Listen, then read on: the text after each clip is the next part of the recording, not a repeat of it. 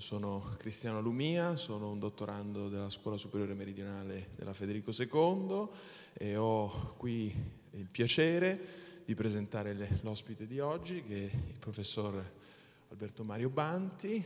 Eh, diciamo, non ci sarebbero bisogno di presentazioni, ma devo diciamo, farla. Comunque è docente di storia contemporanea all'Università di Pisa è uno dei maggiori storici italiani, uno dei principali studiosi di storia culturale in Italia.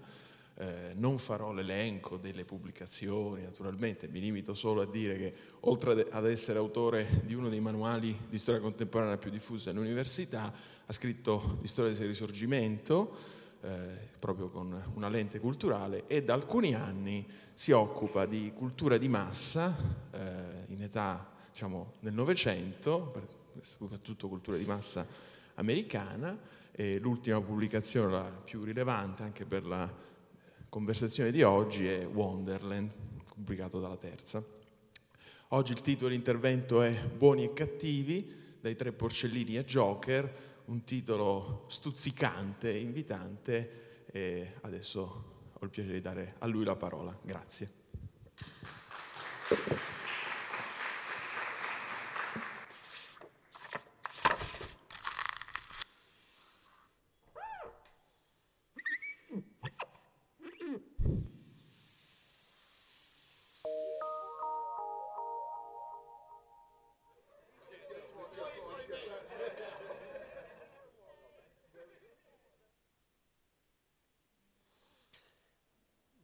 Buongiorno a tutte e a tutti. Dunque, buoni e cattivi eh, nella cultura di massa. Come nei classici della letteratura, anche nelle eh, produzioni della cultura di massa, eh, diciamo ci sono delle trasformazioni nei contenuti dei set morali che sono implicati dalle narrazioni.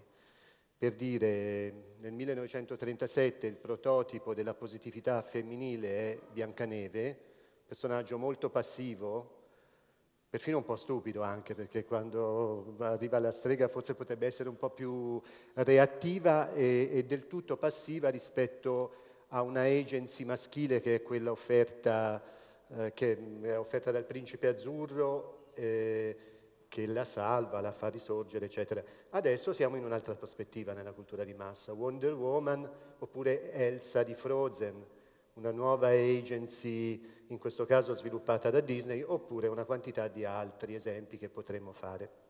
Però non vorrei richiamare la vostra attenzione su come cambiano gli specifici contenuti etici nella cultura di massa. Invece vi vorrei eh, invitare a concentrare la nostra attenzione sul reticolo relazionale che si crea nelle narrazioni dei prodotti di massa tra buoni, cattivi e noi, che possiamo essere lettori o lettrici, spettatori, spettatrici, che mm, usufruiamo delle produzioni della cultura di massa. Ehm, il punto che mi interessa è capire in che direzione siamo spinti quando ci troviamo dentro una struttura narrativa, eh, dentro una, un universo eh, di una produzione della cultura di massa. E da questo punto di vista eh, vi propongo di, lavoro, di, di, di riflettere intorno a cinque tipologie, prendo in considerazione dei prodotti che hanno avuto successo, quindi escludo produzioni underground, e prendo in considerazione dei prodotti che si muovono su piattaforme mediatiche molto varie, perché la cultura di massa funziona così. Le produzioni possono essere cinematografiche, possono essere letterarie, possono passare attraverso la televisione, attraverso internet, ci sono eh, le musiche, le canzoni di successo, quindi io mi muovo intorno a materiali di questo genere. Eh, un arco cronologico lungo, per motivi che vi spiego fra un attimo. Si parte dagli anni 30, ma poi mi concentro molto su prodotti eh, recenti o relativamente recenti e parto da qui. Parto dai tre porcellini, 1933, il primo corto di successo della Disney. È il mio punto di partenza di oggi ed è il mio punto di partenza anche in Wonderland, nel libro che ho dedicato alla storia della cultura di massa. trovo che sia un prodotto straordinario.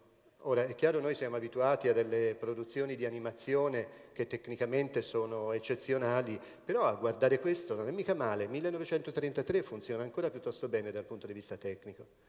Ma non è quello che mi interessa in questo momento, mi interessa la struttura narrativa che incorpora. Incorpora una struttura narrativa semplice, ma di grandissimo impatto.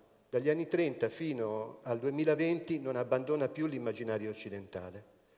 C'è una comunità armoniosa, arriva una minaccia, la minaccia rischia di distruggere eh, la comunità finché non arriva un eroe salvifico o un team di eroi salvifici che combattono la minaccia, spesso stanno per essere sconfitti dal nemico, poi alla fine riescono a imporsi e a ristabilire l'armonia originaria con una conclusione che è un must molto spesso nelle produzioni della cultura di massa, cioè un lieto fine. È una struttura narrativa che ha um, una articolazione morale molto netta, molto manichea, i buoni sono i buoni, il cattivo o i cattivi sono cattivi, i cattivi sono descritti con sembianti fisici che alludono alla loro cattiveria morale, ma non sappiamo tanto in questo tipo di narrazioni. Non conosciamo tanto bene le, le ragioni per le quali i cattivi sono cattivi. Vogliono distruggere la comunità che, sta, che, che, che viene descritta, ma non sappiamo tanto bene perché. Conosciamo di più le ragioni dei buoni. Um, questo, questa modalità che io definisco modalità mainstream è, trovo una modalità narrativa che, come vi dicevo, comincia a diffondersi nelle produzioni di cultura di massa dall'inizio del XX secolo e non ci abbandona più. Trovo che sia un sistema narrativo egemone che domina, che attraversa le più diverse narrazioni, i più diversi racconti. Adesso pensate un attimo alle possibili declinazioni che questa storia può avere, tante possibili ambientazioni e tante possibili figurazioni dei cattivi o dei buoni. I cattivi possono essere gli indiani, possono essere gli alieni, possono essere i comunisti, oppure i musulmani, o gli zombie, o uno squalo, o una nebbia avvolgente e poi tutti a fare gli scongiuri, un virus che attacca una comunità, roba di questo genere qui. Ma arriva l'eroe, arriva l'eroina, arriva il team eroico, stanno per soccombere alla minaccia, poi ce la fanno, impongono eh, la loro rettitudine morale, sconfiggono la minaccia e restituiscono l'armonia. Um, in questo gioco siamo spinti a identificarci unilateralmente con i buoni, c'è un uh, intento pedagogico molto, molto netto. I buoni sono quelli nei quali ci identifichiamo, i cattivi neanche sappiamo bene chi sono, sono solo minacciosi, vogliono solo rompere la loro armonia che nel gioco dell'identificazione diventa la nostra armonia, quella alla quale anche noi apparteniamo proiettandoci nel mondo dei buoni di questa narrazione. Questa è la prima tipologia. Ve ne presento poi una seconda che è questa. Ci spostiamo di molto. Arriviamo eh, al film di Matteo Garrone, siamo nel 2008, Gomorra, che come sapete è tratto dal, dal cosa? Dal do, documento giornalistico, fiction, romanzo, ho visto che nella serie alla fine dicono tratto dal romanzo di Saviano, trascuro tutte le possibili polemiche intorno, ma eh, Garrone organizza una eh, narrazione che eh, mi serve come esempio per definire la seconda tipologia che mh, ho, ho denominato la tipologia melodrammatica.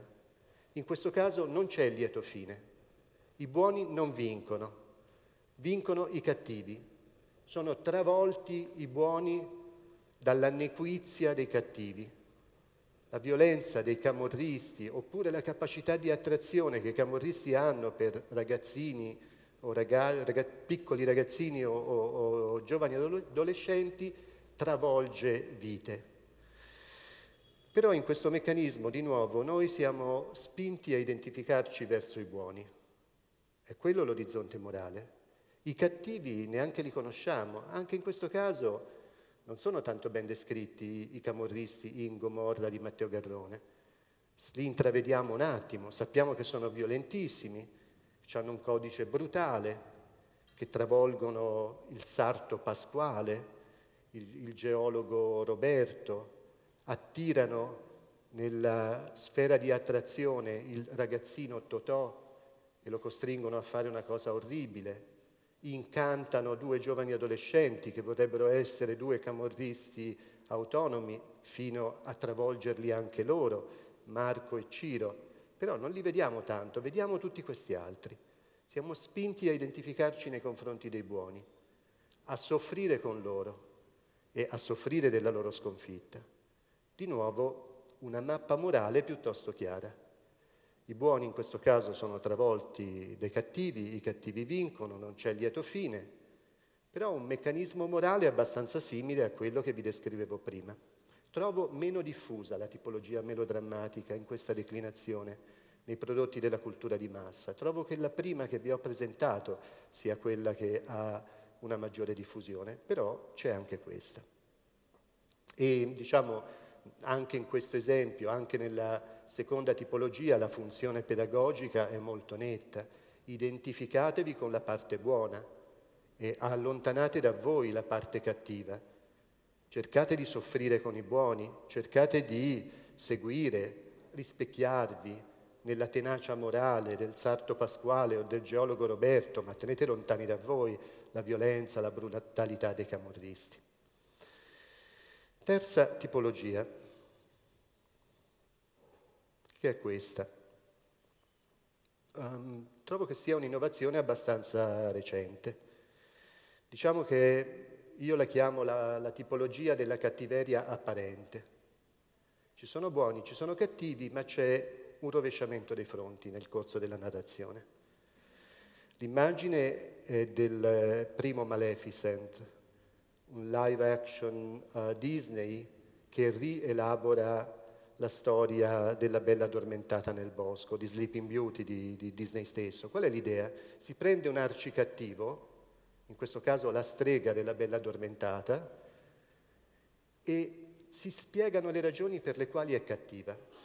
È ciò che normalmente non si fa nelle produzioni della cultura di massa. Di solito i cattivi sono brutti, preoccupanti, minacciosi, ma non è che si capisce tanto bene Qual è la spinta che li induce a essere cattivi e distruttivi?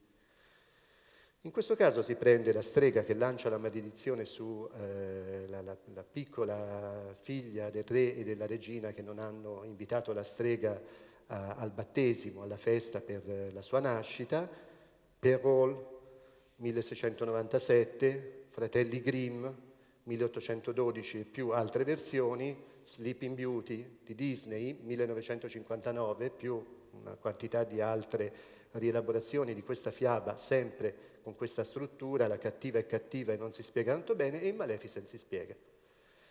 Ma, Malefica, adesso mm, non è che mi metto a riassumere il film, do per scontato un po' che le cose di cui parlo le abbiate viste, ma un minimo devo entrarci dentro. Malefica è in origine una fata buona, vive in un regno delle fate, contiguo a un regno degli uomini, conosce Stefano, cioè colui che diventerà il re e il padre di Aurora, perché Stefano si introduce nel regno delle fate, in realtà è un ladruncolo ma è anche molto seducente e fra i due nasce un sentimento, si innamorano. Solo che Stefano a un certo punto la molla, prima delusione subita da Malefica. La molla perché ha ambizioni di ascesa sociale, vuole eh, entrare nella corte del re, forse diventare lui stesso re. Come deve fare per diventare re? Il re vuole aggredire il regno delle, delle, delle fate e chiede ai cortigiani chi riuscirà a uccidere Malefica diventerà re al mio posto. Allora Stefano entra nel regno eh, delle fate, si fa forte del sentimento di affetto che c'è fra lui e Malefica, ehm, la stordisce con un sonnifero e mentre Malefica è addormentata, in una scena abbastanza forte del film, le taglia le ali. riporta le ali dal re come prova che ha ucciso Malefica, non ha avuto il coraggio di arrivare a tanto, di ucciderla, ma intanto le ha reciso le ali, porta eh, le ali al re, il re lo nomina come suo successore, Stefano diventa il re del regno degli umani, nasce Aurora e nel momento in cui c'è la festa per la nascita di Aurora, Malefica si palesa, lancia l'incantesimo, al sedicesimo anno Aurora si pungerà il dito con un fuso e cadrà in un, in un sonno dal quale la potrà risvegliare solo il bacio del vero amore. Ora, nel contesto di Malefica sembra una maledizione dalla quale non si uscirà mai. Stefano e Malefica hanno capito che il vero amore non esiste. La loro esperienza è stata un'esperienza talmente deludente, Malefica in particolare è convinta che il vero amore non esiste e quindi Aurora sarà maledetta per sempre. Prima parte del film. Qui abbiamo la spiegazione del perché Malefica è cattiva. Non sarebbe cattiva in sé, è solo spinta a essere cattiva, è una reazione. Ma poi c'è il capovolgimento della scena. Poi si scopre che il vero cattivo è Re Stefano, un pazzo che vorrebbe per forza controllare, distruggere il regno delle fate. E la vera buona della storia è Malefica stessa, perché Malefica continua a seguire la crescita di Aurora. La guarda da lontano, è stata affidata a tre fate pasticcione, sono talmente pasticcione che la piccolina più volte rischia di farsi male, molto gravemente male, ma Malefica che la sorveglia interviene e la salva, finché non si palesa alla piccola e c'è un sentimento di affetto reciproco che si sviluppa tra le due, tra Aurora e Malefica. Malefica la vede come la fata madrina, una madre sostituta, eh, Malefica vede Aurora come la figlia che non ha, quindi comincia a sentire un affetto forte verso di lei e a un certo punto, adesso vado in accelerata, decide di spezzare l'incantesimo. Non lo può fare, è un incantesimo troppo forte, quello che lei ha deciso di scagliare su Aurora. Come fare per salvare questa ragazzina che si avvicina al suo sedicesimo compleanno e sicuramente magicamente sorgerà un fuso, lei si pungerà e cadrà eh, in un sonno probabilmente eterno. Non ce la fa, questo è quello che succede. Aurora cade nel sonno. Come fare per liberarla? Malefica pensa, Aurora poco prima di compiere eh, i 16 anni ha incontrato un ragazzo, sembra che si so- siano innamorati. Porterò il principe, questo ragazzo, da lei in modo che la baci e la salverà. Fa questa operazione, ma in realtà è un amore adolescenziale quello fra Aurora e Filippo. Filippo va lì, la bacia e non succede niente. E questa è una intelligente, interessante sovversione rispetto alla retorica narrativa del bacio del vero amore, la agency maschile contro la passività femminile. La storia va avanti e alla fine il bacio del vero amore non è quello del principe azzurro, ma è quello che Malefica, travolta dal dolore per aver cacciato Aurora in questo baratro terribile, in una specie di sonno eterno, si avvicina, l'abbraccia, la bacia, e quello è il bacio del vero amore. È un bacio di maternità acquisita, ma profondamente sentita, che fa svegliare Malefica, eh, scusate, Aurora, e salva Aurora. Poi c'è uno scontro, lo scontro tra Re Stefano e, eh, e Malefica. Malefica sconfigge Re Stefano, lo uccide, salva il regno delle fate e finalmente si arriva al finale. Il finale è un finale armonioso con Malefica accanto a Aurora nel regno delle fate che è restituito all'armonia.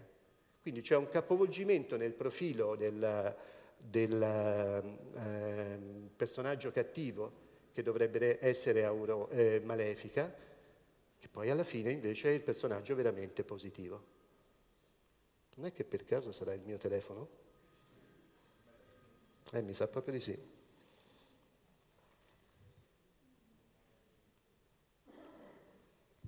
Scusate, eh. Trovo che sia un sistema narrativo abbastanza vicino al primo. Nonostante che ci sia questo capovolgimento di fronte, la spiegazione del perché un personaggio cattivo è cattivo Il punto fondamentale è il rovesciamento. La cattiva è una cattiva apparente, ma in realtà è buona. Il buono, Stefano, è un buono apparente, ma in realtà è cattivo, e si ricostruisce la mappa manichea che è propria di molte narrazioni della cultura di massa, buoni distinti dai cattivi attraverso un percorso un pochino più tortuoso.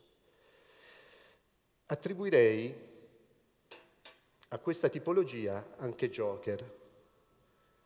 Joker 2019, Todd Phillips è il regista e anche qui c'è lo stesso percorso. Si spiega perché Joker è il cattivo, l'arcicattivo dell'universo di Gotham. In realtà Arthur Fleck non sarebbe cattivo, non è una persona cattiva. Arthur Fleck è solo una persona mentalmente instabile.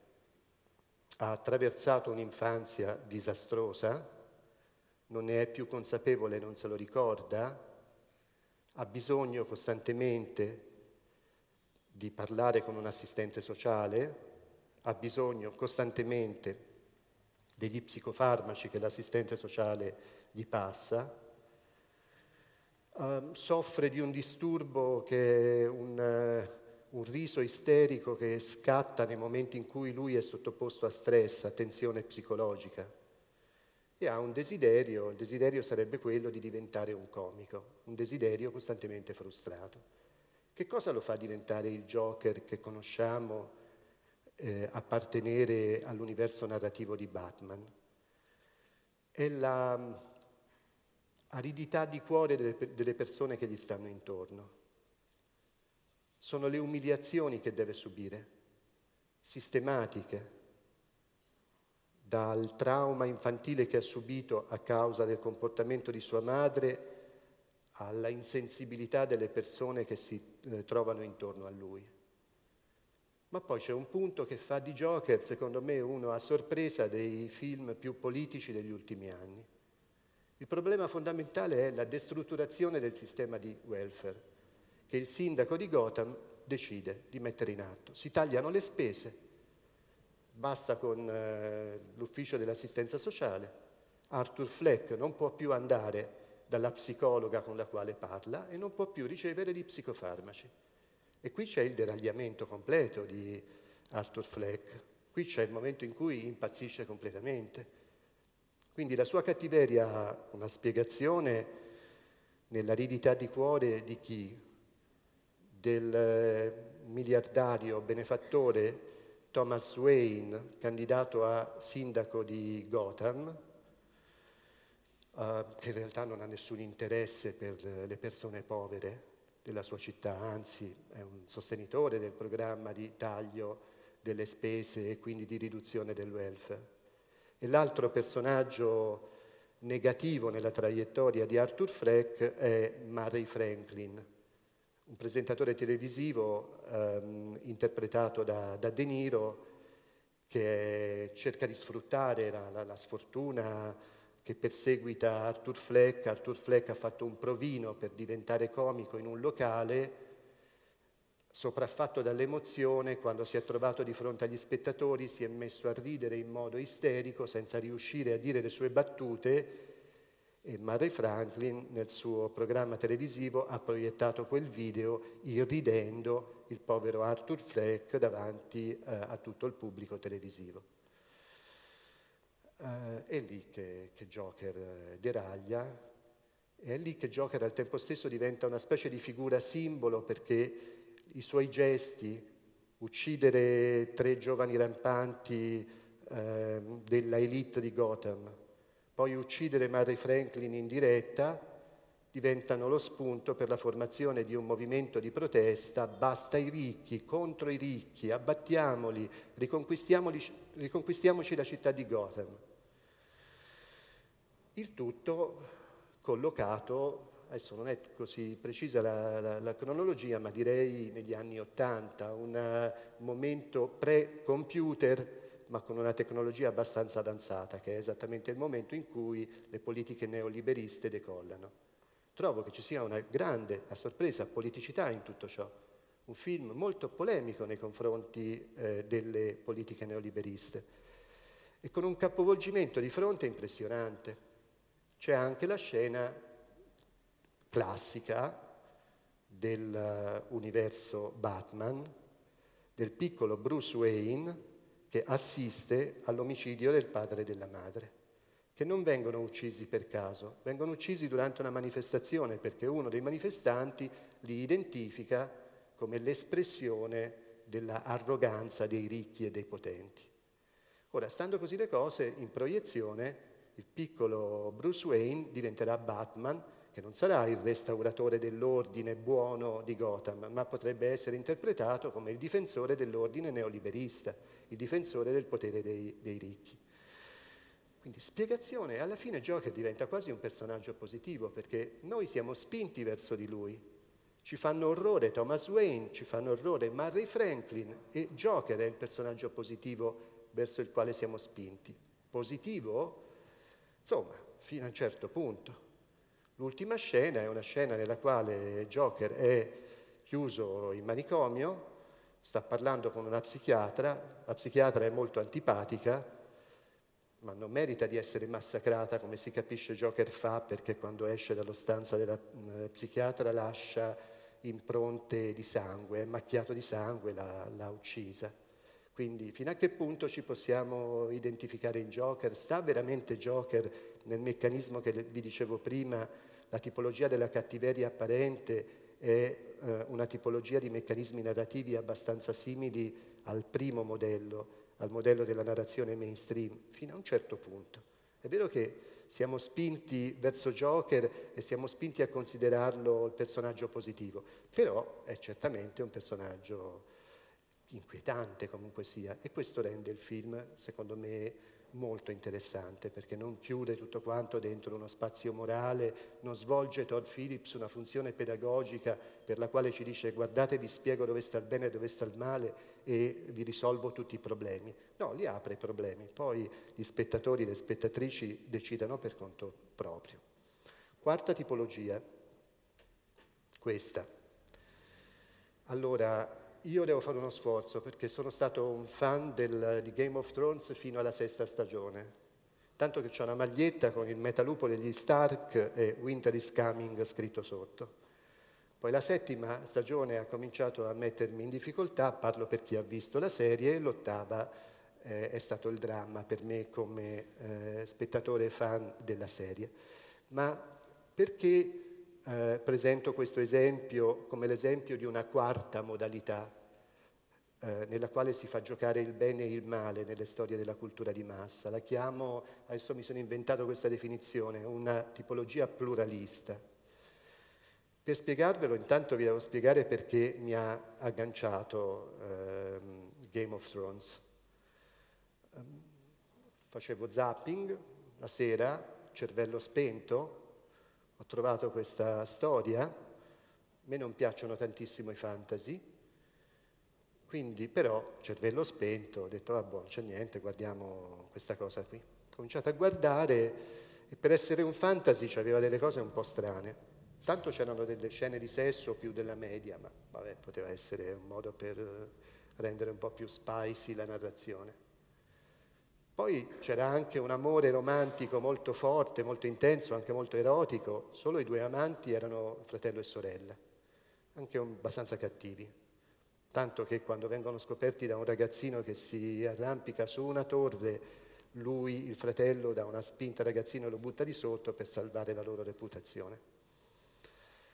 Poi c'è un nano che non è del popolo dei nani come nel classico fantasy, ma è un, un uomo affetto da nanismo, neanche tanto contento di essere affetto da nanismo, perché la gente lo tratta discriminandolo, lo tratta, anche se lui è uno dei personaggi più intelligenti di questo, brillanti di questo universo e nella prima serie comunque mi sembrava ci fosse una netta distinzione fra buoni e cattivi. Siccome cerve- arrivo alla sera e come capita a tanti il cervello mi si spenge, le mie strutture cognitive si fanno deboli e cado nel meccanismo narrativo della cultura di massa e penso quali sono i cattivi? Una famiglia che si chiama Lannister. Quali sono i buoni? Una famiglia che si chiama Stark. Allora appunto per i buoni, Ned Stark è il mio eroe.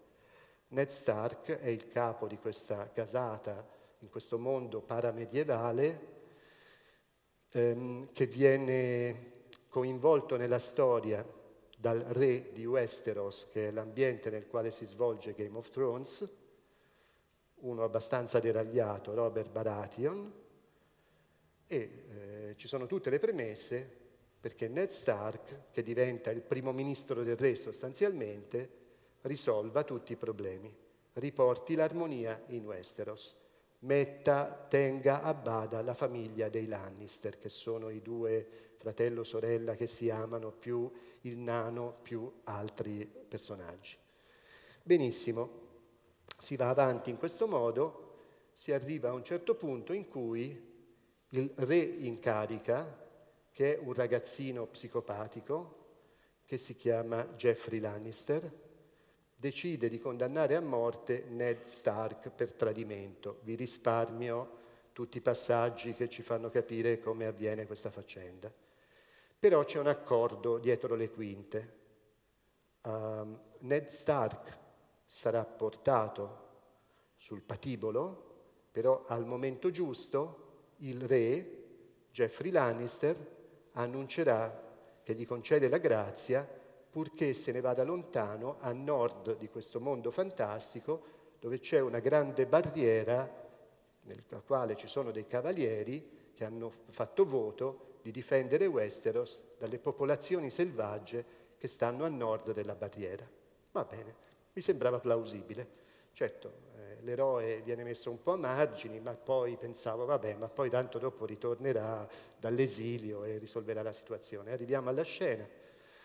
Arriva Ned Stark, c'è il boia con la spada pronta, Jeffrey Lannister che fa il suo discorso e gli dice a Ned Stark, confessa, sei un traditore, non è vero. Ned Stark deve dire sì, sono un traditore perché il passo successivo sarà Jeffrey Lannister gli dà la grazia. Ned Stark dice sì, sono un traditore. E a sorpresa eh, Jeffrey Lannister, il re, dice va bene, allora tagliategli la testa, è un traditore, che stiamo aspettando? E il boia alza la spada e io a cervello spento dico sì, ma ora arriva il figlio di Ned Stark e lo salva, allora arrivano le armate dei buoni e lo salvano. Cazzo, adesso arriverà Robin Hood, Batman, qualcuno che lo salva. boom! La spada del boia si abbatte sulla testa di Ned Stark e io resto lì e dico, e ora con chi mi identifico? E ora da che parte vado? Allora, per i conoscitori di Game of Thrones devo dire che sono recidivo, eh? perché dopo aver identificato Ned Stark come il mio eroe di riferimento, ho scelto Rob Stark come mio eroe di riferimento, che viene massacrato ancora, in modo ancora più tremendo di come capita al padre. Che c'è di bello in tutto ciò? C'è che non sai dove posizionarti, che i personaggi non sono né, né completamente buoni né completamente cattivi, che quelli buoni sono buoni come Ned Stark, ma è talmente buono e talmente morale da essere un cretino alla fine, un ottuso, non riesce a capire com'è la situazione, non riesce a fare dei gesti politicamente opportuni e finisce sul patibolo. E i cattivi, a loro volta, non sono così cattivi, hanno un'evoluzione. Eh, Jamie Lannister, che è il fratello che ama la sorella, che sembra un arcicattivo, cinico, un, se mi permettete il francesismo, uno stronzo che non, proprio non si può sopportare, invece no, evolve, ha una sensibilità, e, lo dico di nuovo a beneficio di quelli che hanno visto la serie, Cersei Lannister, che sembra la versione bionda di Crimilde, quindi proprio la cattiva irrecuperabile, anche lei ha dei sentimenti, ama i suoi figli appassionatamente, li vuole difendere, cerca di proteggerli. A un certo punto c'è una setta religiosa che la costringe per punizione a fare la walk of shame, a camminare nuda per la città, la capitale del regno, come grande umiliazione. E lì io penso siamo indotti a sentire un po' di empatia per questa povera donna così profondamente umiliata. Insomma, i buoni non sono del tutto buoni, i cattivi non sono del tutto cattivi, c'è un personaggio che è Daenerys Targaryen che fino alla fine io ho continuato a chiedermi è l'eroina della storia o è una pazza psicopatica? ammazza e massacra perché ha una sua moralità, o, o semplicemente è distorta. È interessante, un meccanismo innovativo che viene introdotto, non lo schematismo delle narrazioni mainstream, ma anche delle altre. Non i buoni stanno da una parte i cattivi stanno dall'altra. Una cosa mista che non ti fa mai stare tranquillo, come una descrizione diciamo, dei profili morali che sono quelli che appartengono a ciascuno di noi. Nessuno di noi è integralmente buono, nessuno di noi è integralmente cattivo, ciascuno di noi ha oscillazioni, fasi, momenti. Allo stesso modo funziona qui.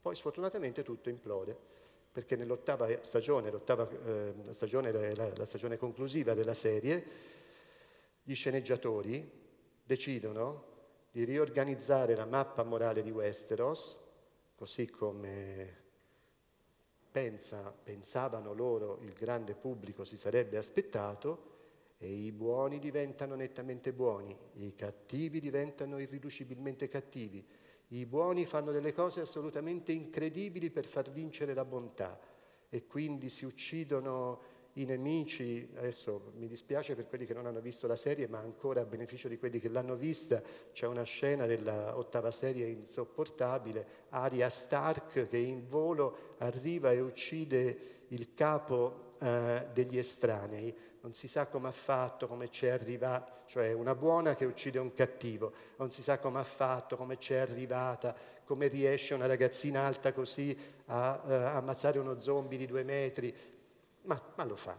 E così, e così è un disastro. Diciamo. L'ottava stagione sta dalla parte delle narrazioni mainstream, ma dalla prima alla sesta stiamo in questa modalità pluralista, dove in realtà, o comunque dinamica, in cui non sappiamo bene dove collocarci.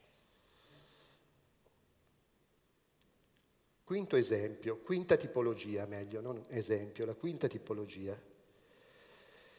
Per illustrarvi la quinta tipologia faccio un piccolo passo indietro dal punto di vista cronologico e cambio eh, piattaforma mediatica. Prendo un uh, eh, LP, un vinile del 1967,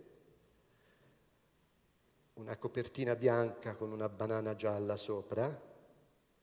Il disco è Velvet Underground and Nico il disco è prodotto da Andy Warhol.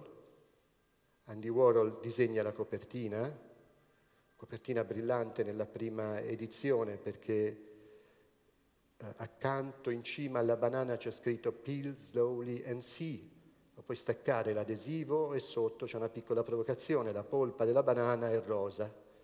Ma questo non è niente, la musica sono i testi che sono particolarmente impressionanti e che mi permettono di illustrare eh, la, la quinta tipologia. Ora, quando uno compra il disco e lo mette sulla prima facciata, si trova accolto da una canzoncina pop molto audience friendly, tanto che l'Enel l'ha scelta per un jingle pubblicitario qualche anno fa. E sarebbe questa.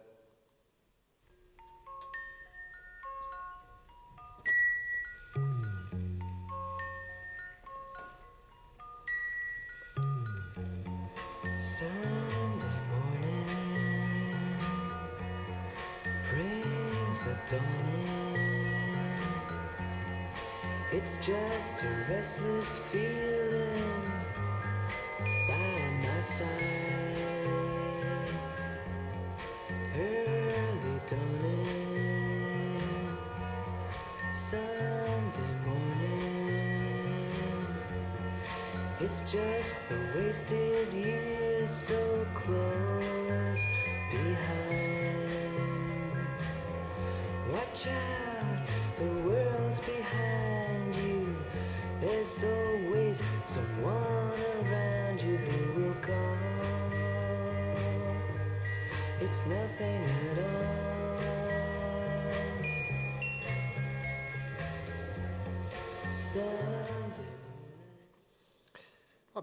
Vabbè, è uno che ha passato il sabato, la notte del sabato fuori, ritorna a casa la domenica mattina qualcosa non funziona benissimo, nonostante la musichina. Un sentimento inquieto che gli cammina accanto, qualcosa che lo turba. E lui continua a ripetere a se stesso per ogni strofa, non è niente, dai, non è niente, it's at all, it's at all. E però questa cosa riemerge, qualcosa che non funziona, qualcosa che lo inquieta c'è. Poi, quindi bisogna stare un attimo attenti perché se uno si fa prendere dalla musichina appunto non capisce dove sta entrando con questo disco. Quando va avanti si trova poi di fronte a una serie di canzoni che descrivono con eh, grande lucidità, grande intelligenza, esperienze di vita di cui la cultura mainstream, certamente nel 67, non parla assolutamente. E anche dopo esperienze di vita che sono ai margini delle narrazioni mainstream o che non, non sono descritte nella modalità che vi faccio vedere fra un attimo. Pesco una delle canzoni di Velvet Underground e Nico, che è questa.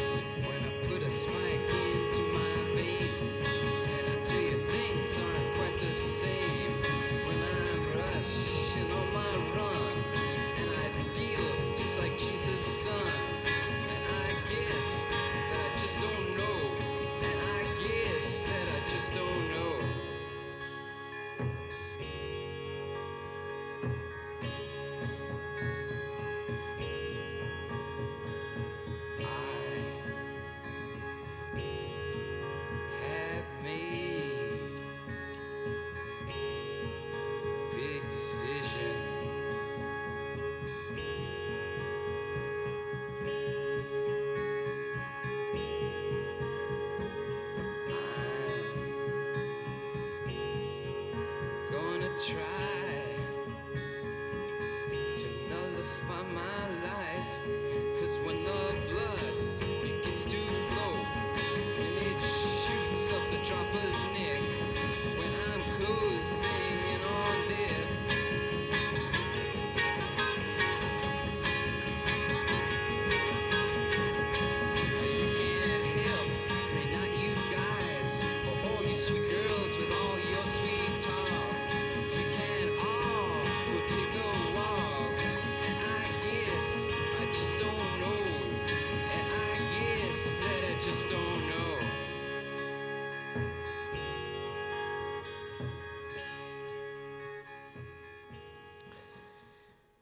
Scrive il testo e canta la canzone.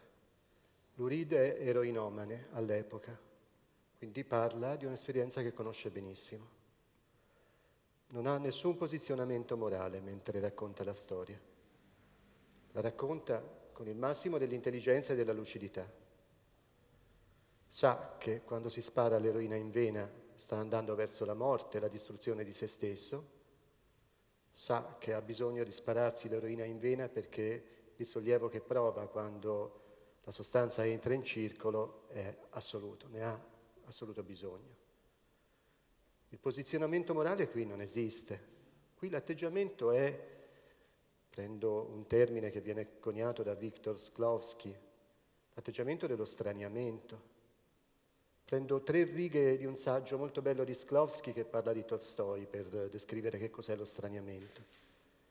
Il procedimento dello strani- straniamento in Tolstoi consiste nel fatto che egli non chiama l'oggetto col suo nome, ma lo descrive come se lo vedesse per la prima volta e descrive l'avvenimento come se accadesse per la prima volta.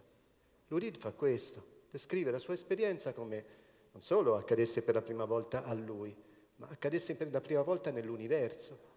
Quindi non si posiziona moralmente, non dice né fate come me perché è bello, trasgressivo, quel che vi pare, e non dice neanche non fate come me perché chi si spara l'eroina in vena diventa dipendente e va verso la morte. Assume un atteggiamento del tutto neutro e lo offre a chi ascolta. Molte canzoni rock funzionano così. Trovo che eh, sia questo l'elemento innovativo del rock. Non trovo che il rock sia una musica tanto allegra. Sì, certo, adesso ci sono degli esempi in contrario che si possono dare, ma molte canzoni sono di questo tipo qui. E trovo che sia una dimensione tragica della narrazione. Non ti spinge da una parte, non ti spinge da un'altra, non ha una pedagogia da svolgere, ma al tempo stesso, altro elemento fondamentale del rock, o dei film della New Hollywood, cioè quei film che dal laureato e da gangster story in avanti, 1967, hanno successo, non ti dà una posizione morale, non ha lieto fine da offrirti, non ricompone nessuna armonia, anzi, descrive degli antieroi che sono travolti dalla vita e a volte travolti dalla vita senza che abbiano fatto nulla per meritare che il fato si abbatta su di loro. Travolti perché succede così, che il fato arriva addosso e ti porta via, qualche volta perché hai fatto delle scelte sbagliate e qualche volta perché funziona in questo modo. Questa è una modalità eh, che spinge a mettersi nei panni degli altri, di tutti quelli che vengono presentati. Qui non c'è una mappatura buoni e cattivi, gli uni si escludono, gli altri sono i punti di riferimento. Soprattutto da una grande libertà. Sei tu che ti devi posizionare, scegliere, decidere, eh, o anche limitarti a, a constatare che questa è una delle esperienze di vita che possono succedere. Penso che per eh, dei ragazzi giovani, delle ragazze giovani alla fine degli anni 60 queste narrazioni sono state una ventata di libertà incredibile. Invece di stare dentro tutti insieme appassionatamente, Mary Poppins, Berretti Verdi, sta roba qui, ti trovi di fronte a delle cose di cui né Disney, né Hollywood, né la televisione parlano, ma che sai che accadono e te ne trovi davanti costruite in un modo sensibile e intelligente. Per trovare questa modalità tragica, come vedete, devo andare agli anni 60, per trovare una modalità tragica in una produzione di cultura di massa che abbia successo. Potrei fare altri esempi, prendere Hey Joe di Jimi Hendrix, che è un esempio che mi è molto caro, che racconta una storia ugualmente tragica, o prendere Easy Rider, o prendere uh, The Night of the Living Dead, o prendere Midnight Cowboys e così via, tante produzioni di quel periodo. Faccio fatica invece a trovare delle produzioni che adottino la modalità tragica, lo straniamento, nelle produzioni della cultura di massa contemporanea, a noi contemporanea. Forse c'è un prodotto che un pochino mi, mi ha lasciato in sospeso, in dubbio, ehm, anche in dubbio sul se includerlo dentro questa panoramica e se descriverlo secondo questa tipologia. Allora, ho visto la serie Gomorra, l'ho vista la serie televisiva per preparare questi materiali. Ho fatto una bella fatica. Alla seconda puntata della prima serie ero saturo, non ne potevo più, nel senso che stai dentro, stai esclusivamente dentro l'universo dei camorristi. L'unica cosa, dei camorristi descritti uh, come sono descritti uh, prima da Saviano e poi dagli sceneggiatori dai registi di questa serie. Vedi solo loro, le faide interne a un clan, lo scontro di un clan con un altro, e non c'è neanche il gioco dei buoni e dei cattivi. I buoni sono dei personaggi di cartapesta che di solito vengono ammazzati, travolti, arrivederci e basta. Tutto il gioco è, è la struttura, l'etica della violenza di questi gruppi camorristici, ma mi sono imposto di andare avanti. Ho visto tutta la prima serie, ho cominciato la seconda, alla terza puntata della seconda ho detto basta, anche per professione non ce la posso fare e lì mi sono fermato. Intanto che andavo avanti, Gomorra, come Game of Thrones peraltro, ha la struttura arricchita, proiettata in un campo narrativo particolare delle soap operas, tante narrazioni parallele che si sviluppano e che tu puoi mandare avanti all'infinito. Al tempo stesso è un'esperienza immersiva, specie se la guardi in binge, watching come ho fatto io per, per prepararmi. E da un lato ero respinto, Dall'altro, mentre guardavo soprattutto la prima stagione, un po' c'entravo dentro perché se no non riuscivo a sopportare il peso eh, che mi nasceva dal fatto che non mi piaceva tanto. Quindi cominciavo a identificarmi in un personaggio o in un altro, fino a sorprendermi nel formulare dei pensieri che non, che, che non potevo avere. Tipo, cavolo, ma Jenny forse ha fatto bene a massacrare quello lì perché si è vendicato del torto che ha ricevuto da quegli altri poi un attimo dopo, ma che cavolo pensi? Che, che, che pensi? Che stai pensando? Stai entrando, stai ragionando come loro. Perché questo è il meccanismo eh, delle produzioni della cultura di massa. Allora, se uno riesce a resistere, in realtà vedere Gomorra è come entrare in un girone dantesco, è come stare in un'esperienza appunto di un girone dantesco. E si ritrovano elementi tragici. La tragedia si abbatte su tutti i personaggi positivi che quasi non vedi. La tragedia si abbatte anche sui personaggi che appartengono all'asse centrale della narrazione. Se avete visto la serie, Jenny è quello lì che sta in prima fila, che è l'arcicattivo a un certo punto della storia. Non parte come arcicattivo. All'inizio della serie è un pacioccone, figlio di un eh, boss di un clan camorrista, forse vorrebbe fare altro nella vita. Era uno che è un po' imbranato con le ragazze, che diventa rosso quando è a scuola, un po' goffo, quando gli fanno fare il battesimo della violenza, cioè lui deve ammazzare uno, non ce la fa, sbaglia, lo colpisce senza ucciderlo, non, lo vorrebbe fare. Poi dopo viene travolto, travolto dal fato che lo spinge verso il suo destino, che è quello di essere il successore di suo padre, forse l'antagonista di suo padre, comunque un boss camorristico. Sono comunque un po' incerto su Gomorra, nel senso che trovo, lo trovo inquietante. Trovo che alla fine ci sia una banalizzazione del, dell'etica della violenza. Stai talmente dentro quel meccanismo, talmente dentro quella narrazione, vedi talmente tanti personaggi che uccidono per qualche loro ragione in un'etica distorta che alla fine quasi ti viene il meccanismo, ti viene da pensare ma no, ma forse è giusto che sia così. Lo trovo un po' inquietante. Però al tempo stesso trovo che ha degli elementi che fanno sì che si possa collocare Gomorra nella tipologia della narrazione tragica, eh, nelle, nelle, nelle narrazioni in cui il fato si abbatte su persone senza dare loro respiro. Ora facciamo un attimo un passo indietro. Se io dovessi fare il bilancio e dovessi dire, in particolare negli ultimi 30 anni, quali di queste narrazioni dominano lo spazio della cultura di massa, io penso di dover dire che è la tipologia mainstream che domina, cioè quella in cui c'è una mappatura molto netta e precisa, i buoni sono i buoni, i cattivi sono i cattivi. Faccio una grandissima fatica a trovare narrazioni basate sullo straniamento, quindi le narrazioni tragiche che vi ho presentato in fondo attraverso le parole di Lou Reed. E l'esempio che ho fatto intorno a Gomorra è un po' una forzatura. Il che mi porta a una prima considerazione. Se ciò che domina il nostro universo, il nostro immaginario collettivo, ce lo testimonia um, la classifica uh, dei film che hanno più successo. Ce lo testimonia um, la classifica dei DVD più venduti su Amazon, delle serie più vendute su Netflix. Sono tutte narrazioni strutturate intorno alla prima modalità.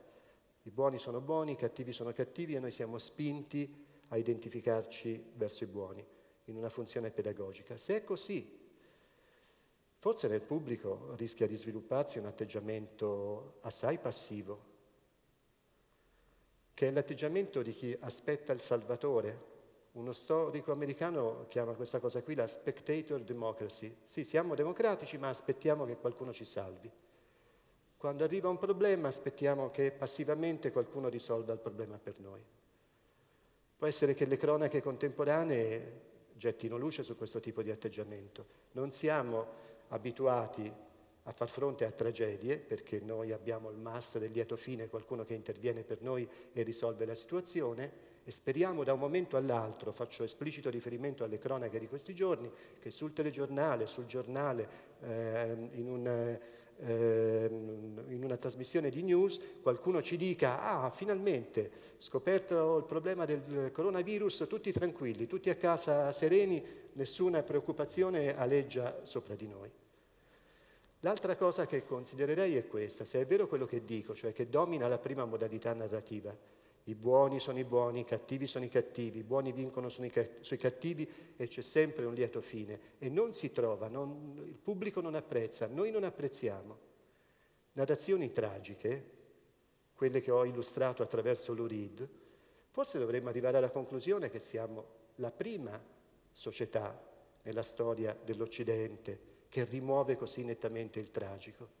Non è mai successo prima, adesso non voglio evocare la Grecia classica, ma se prendete, prendete per esempio le produzioni di Shakespeare, Shakespeare contemporaneamente scrive delle cose che sono delle commedie a lieto fine e scrive delle tragedie che non lasciano respiro, il fatto che si abbatte su qualcuno senza che ci sia speranza di salvezza.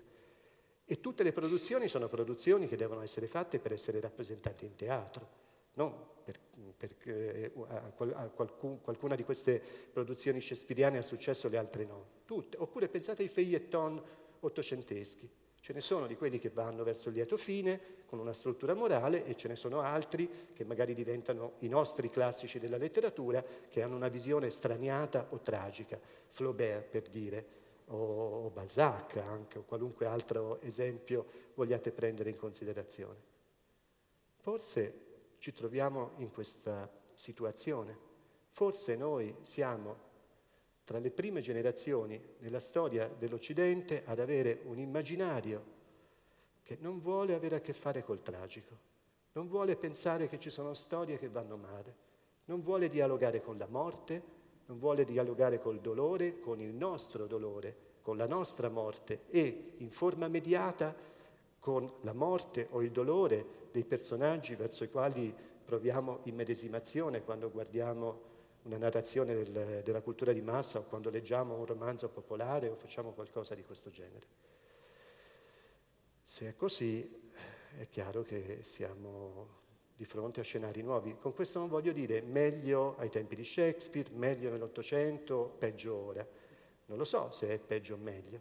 Io penso che il compito di uno storico sia non tanto di dare giudizi di valore quanto dare dei giudizi di fatto. E il mio giudizio di fatto è il nostro immaginario funziona così, è la prima tipologia che domina, che abita eh, le nostre menti. Ora, forse non le menti di noi che siamo qui in questa stanza, ma le menti del grande pubblico, di persone che molto spesso hanno come unica occasione di contatto con la cultura andare a vedere la serie Avengers o Captain America o eh, Ribelle Frozen e Pocahontas o cose di questo genere. Una specie di mutazione culturale nella storia dell'Occidente. Questo è quello che vi propongo. Grazie.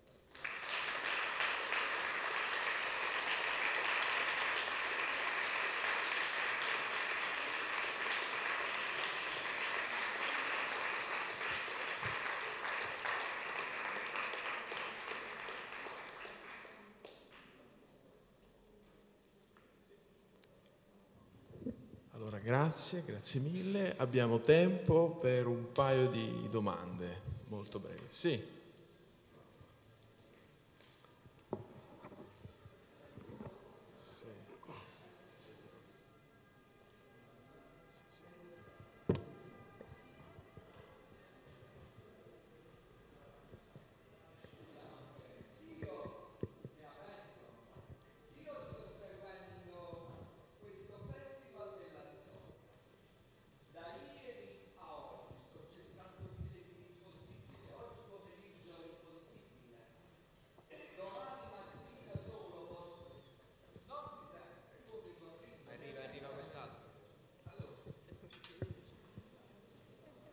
Dato eh, qui. Allora, io ho seguito da ieri ad oggi. Stasera fino ad un certo orario posso seguire, sto facendo l'impossibile, domani mezza giornata. Io vorrei innanzitutto ringrazio tutti coloro, incominciando da voi, tutti coloro che siete effettivamente degli ottimi, dei grandi storici, dei seri ricercatori, ringrazio l'organizzazione, ma noi stiamo dando, secondo me, voi e noi che stiamo qui, stiamo dando la dimostrazione più chiara di come si agisce agli uomini di cultura che si ritengono tale, e mi riferisco ai grandi professoroni, mi riferisco a tutti quelli dei mass media, mi riferisco ai cosiddetti politici. Vorrei sapere come mai adesso a Milano si apre quasi tutto e prima si chiudeva in quel modo come ha detto ieri la grande storica. Vorrei saperlo. Da Napoli sta- si sta partendo una grande lezione. Secondo me, una cosa che io consiglierei agli organizzatori, queste lezioni non le perdete né a livello di pubblicazioni. O la domanda è questa, grazie, grazie, grazie. Vedi?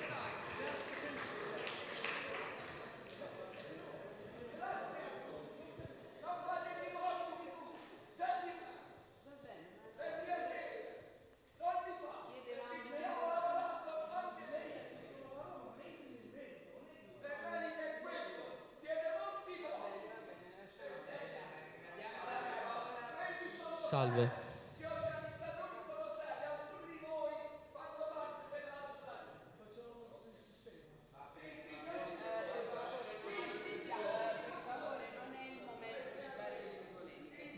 Volevo, volevo- lei ha parlato della contrapposizione dicotomica fra buoni e cattivi, appunto, e di come il cinema, appunto, sta andando verso questa direzione. Eh, a differenza, si parla però del cinema occidentale, molto spesso però nel cinema orientale basti pensare a Takashi Miike oppure adesso a Parasite, a Parasite, Bong Joon-ho, c'è mh, davvero un capovolgimento di questa struttura, cioè il protagonista può essere anche un assassino, può essere una persona molto negativa e di conseguenza lei pensa che mh, diciamo, questa, questa presenza della dicotomia nel cinema occidentale sia una radice culturale nostra che non è presente in altre forme cinematografiche e la commissione fra cinema orientale e cinema occidentale porterà a un cambiamento di questo paradigma in futuro? Eh, dunque, se, se comporta un cambiamento non lo so. Parasite sicuramente è un esempio. In realtà anche Joker scompiglia un po', perché Joker ha avuto un grande successo e ha una struttura abbastanza diversa rispetto a quella standard. Eh, nella storia, per come la conosco io, della cultura di massa, ci sono di tanto in tanto delle produzioni che vanno in una direzione diversa rispetto al modello egemone, ma sono un esempio su N produzioni che dominano. Eh, quindi non so se dobbiamo considerare Parasite come un singolo esempio e poi non avrà sviluppi o se avrà sviluppi in futuro. Questo lo, lo vedremo. Al momento trovo che comunque quando vado a vedere, come le dicevo prima, la classifica dei film che hanno più successo, delle serie che hanno successo su Netflix, dei DVD venduti su Amazon, trovo che sono eh, le narrazioni mainstream che, eh, che eh, hanno un'egemonia fortissima. È una matrice nostra, eh, non, non direi del tutto, trovo che sia una cosa che appartiene molto alla cultura statunitense, che viene fuori dalla cultura statunitense. Questo must del lieto fine si impone come un meccanismo narrativo non a caso in uno dei momenti peggiori nella storia sociale ed economica degli Stati Uniti, negli anni 30, perché ha una potenza di conforto, ha una potenza di um, eh, aiuto psicologico nei confronti delle persone da avere una grande efficacia soprattutto nei momenti di crisi. Adesso io non so se lei ha mai visto La rosa purpurea del Cairo di Woody Allen. La rosa purpurea del Cairo è, oltre a un bellissimo libro, una specie di saggio intorno a questo, la capacità salvifica di narrazioni rassicuranti in un momento in cui sei disastrato, tu psicologicamente eh, e la società che sta intorno. Fa- Faccia conto che le, eh, le narrazioni che dominano che, che, le posso dire, nel, in un immaginario che conosco abbastanza bene, che è quello del nazionalismo ottocentesco, in Europa nel, sono molto diverse. Non c'è il lieto fine, c'è l'esaltazione dell'eroe che muore, che muore come esempio martirologico nei confronti della sua comunità. Una modalità poco usata nella cultura di massa di produzione americana. Quindi direi che viene fuori dagli Stati Uniti, però direi anche che attraverso il soft power statunitense, cioè l'egemonia che le produzioni della cultura di massa statunitensi hanno esercitato su tutto l'Occidente dal 1945 ad oggi, ormai questo immaginario è anche il nostro alla fine, ha frantumato altre produzioni proprie che potevano correre in Italia o in Francia o in Polonia o in Spagna. Quindi secondo me il quadro è questo. Vabbè, non abbiamo credo più, più tempo, forse... Vabbè. Sì, sì, sì, sì. Brevissima, brevissima. No, io volevo soltanto chiedere, siccome so che il professore se ne è anche molto occupato sulle questioni del nazionalismo occidentesco, eh, novecentesco, ottocentesco, della questione della dimensione di genere in queste narrazioni, nel senso se nel caso del nazionalismo è chiaro come si strutturano poi figure della femminilità e mascolinità con un determinato obiettivo, in queste narrazioni contemporanee del buono e del cattivo. A me veniva un po' in mente che anche lì, se pensiamo alle rappresentazioni, non so, dei conflitti di genere, delle violenze di genere, c'è anche sempre questa dimensione di un cattivo che ci deresponsabilizza, perché non è mai nessuno di noi, di una donna che o non c'è o è la vittima, quindi il buono astratto, eccetera, eccetera. Non so, io per tornare a Game of Thrones, di cui sono anche una grande fan, sono Team Sansa perché penso che sia una figura femminile che passa dall'essere lo stereotipo della bella ma stupida allo stereotipo della vittima a un mostro sanguinario vendicatore che trovo stato interessante. Solo questo, se aveva riflettuto su questa dimensione in generale. Ehm, dunque, intanto il meccanismo dell'immedesimazione ha l'effetto che lei diceva prima. È chiaro che siamo deresponsabilizzati, nel senso che se tu ti identifichi con dei buoni assoluti che non possono essere messi in discussione perché sono perfetti, mentre i cattivi sono l'altro da noi, non ti puoi pensare come cattivo, non puoi pensare neanche di avere delle oscillazioni, elementi perturbanti che caratterizzano la tua struttura di personalità, perché tu sei lì e ti identifichi in Biancaneve, in Cenerentola o nel supereroe di turno e quindi stai tranquillo. Dall'altro punto di vista, per quanto riguarda le identità di genere, penso che c'è eh, un, un netto restyling negli ultimi anni, nelle diciamo, ultimi 3, 20, 30 anni nelle produzioni della cultura di massa. Eh, la, la produzione della cultura di massa dagli anni 30 agli anni 50 la gerarchia di genere è molto molto netta e decisamente brutale. È la cosa che dicevo in apertura, Biancaneve era il massimo della positività della figura femminile, ma è anche il massimo della passività. Adesso il restyling va in una direzione di facciamo vedere personaggi positivi che sono personaggi femminili autonomi. Facciamo vedere personaggi positivi che sono personaggi che possono avere un'identità omosessuale. Certamente ci mettiamo gli afroamericani e le afroamericane. Quindi, però quanto tempo? Qual è il timing? Quanto tempo passa tra la fondazione del Now uh, National Organization of Women e il momento in cui Disney decide che Merida, Elsa e Malefica sono un esempio di uh, agency femminile? 40? 50 anni? Quanto ci si mette tra eh, il movimento per i diritti civili di Martin Luther King e quando, quando arrivano i personaggi positivi afroamericani, restiamo ancora nell'universo Disney.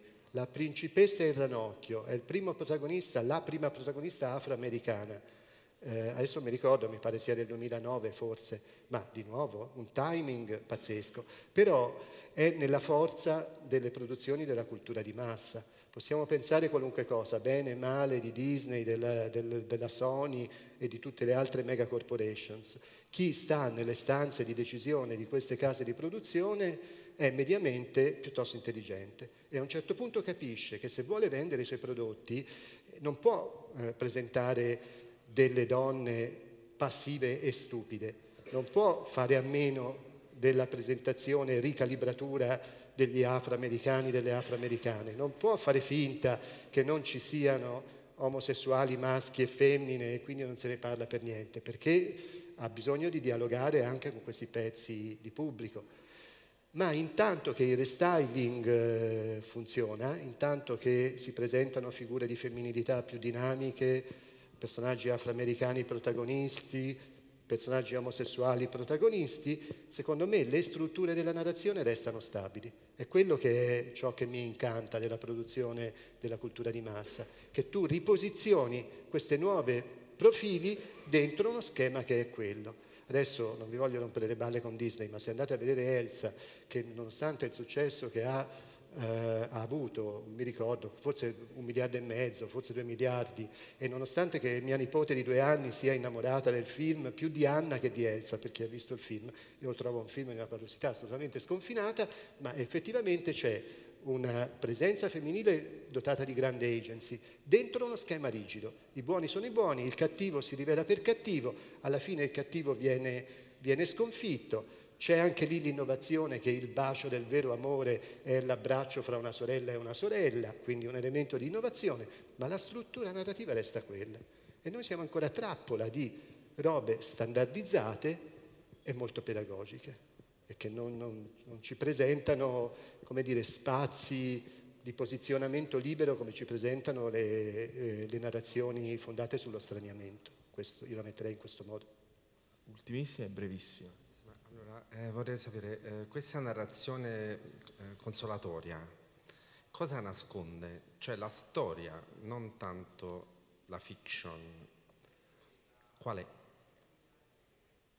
Cioè qual è il senso etico? Sì, il- no, no, no, io parlo della storia nel senso della storia dei- degli storici, cioè se la fiction ci dà questa narrazione consolatoria, dietro quale storia è nascosta? Cioè che storia stiamo vivendo che ha bisogno di, diciamo, di essere diciamo, coperta? il, il punto che mi colpisce molto è questo. Allora, fa- fatemi fare una torsione che, che ci fa uscire un attimo dalla dimensione della cultura di massa. Se uno prende ciò che succede nel campo dell'economia, delle politiche economiche dal 79-81 in avanti, politiche neoliberiste dure, taglio alla spesa pubblica, abbassamento delle eh, aliquote fiscali sui redditi più alti, in nome del fatto che così si scatenano gli animal spirits del capitalismo, così i più ricchi investiranno, eccetera, eccetera. E si vanno a vedere gli effetti, gli effetti, come ci dicono tutti i migliori economisti, ormai non c'è dubbio su tutto ciò, sono un aumento pazzesco della disuguaglianza sociale. D'accordo? Allora, la cosa che mi colpisce è che negli ultimi 30 anni, dovunque nell'Occidente, c'è un aumento pazzesco della disuguaglianza sociale e non ci sono ribellioni. Anche questa è una cosa che è, un unicum nella storia occidentale. Forse l'unica cosa che possiamo citare sono i gilet eh, francesi, ma, ma basta, e poi anche quelli un po' si spengono. Allora, perché una situazione di questo genere? Io provo a rispondere, fra le altre cose, adesso voglio caricare Disney di qualunque significato universale, ma certo un po' rimbambiti e contenti siamo, un po' rimbambiti e contenti siamo a forza di guardare sta roba e a forza di non dialogare, a non voler vedere. Adesso diciamo, c'è un, un autore che molti disprezzano ma che io invece amo abbastanza, adesso appassionatamente troppo, che è Theodor Adorno che dà una descrizione molto severa della cultura di massa, sbagliando perché ritiene che sia monolitica, non è monolitica, come cercavo di dire prima, però dice una cosa brillantissima. Quando si vanno a vedere le cose della cultura di massa, il fondamentale è divertirsi. Ma divertirsi vuol dire anche volgere lo sguardo da un'altra parte. Tu non lo vuoi vedere che sei un poveraccio, che, dov- che non riesci a, o che hai paura, o che hai paura che tuo figlio diventi un poveraccio, che non riesca a fare ciò che tu hai fatto, perché il contesto complessivo non gli offre possibilità. No, guardi le cose che ti vengono offerte, sei contento, eh, volgi il tuo sguardo da un'altra parte e diventi rimbambito e contento e quindi non hai motivi per ribellarti. O- poi quando sei in crisi o vai dallo psichiatra o pigli un fucile e spari al tuo vicino o deragli eh, sul piano individuale, ma non sul piano collettivo, perché sul piano collettivo non sembra ci siano risorse cognitive sufficienti. La metterei di nuovo così.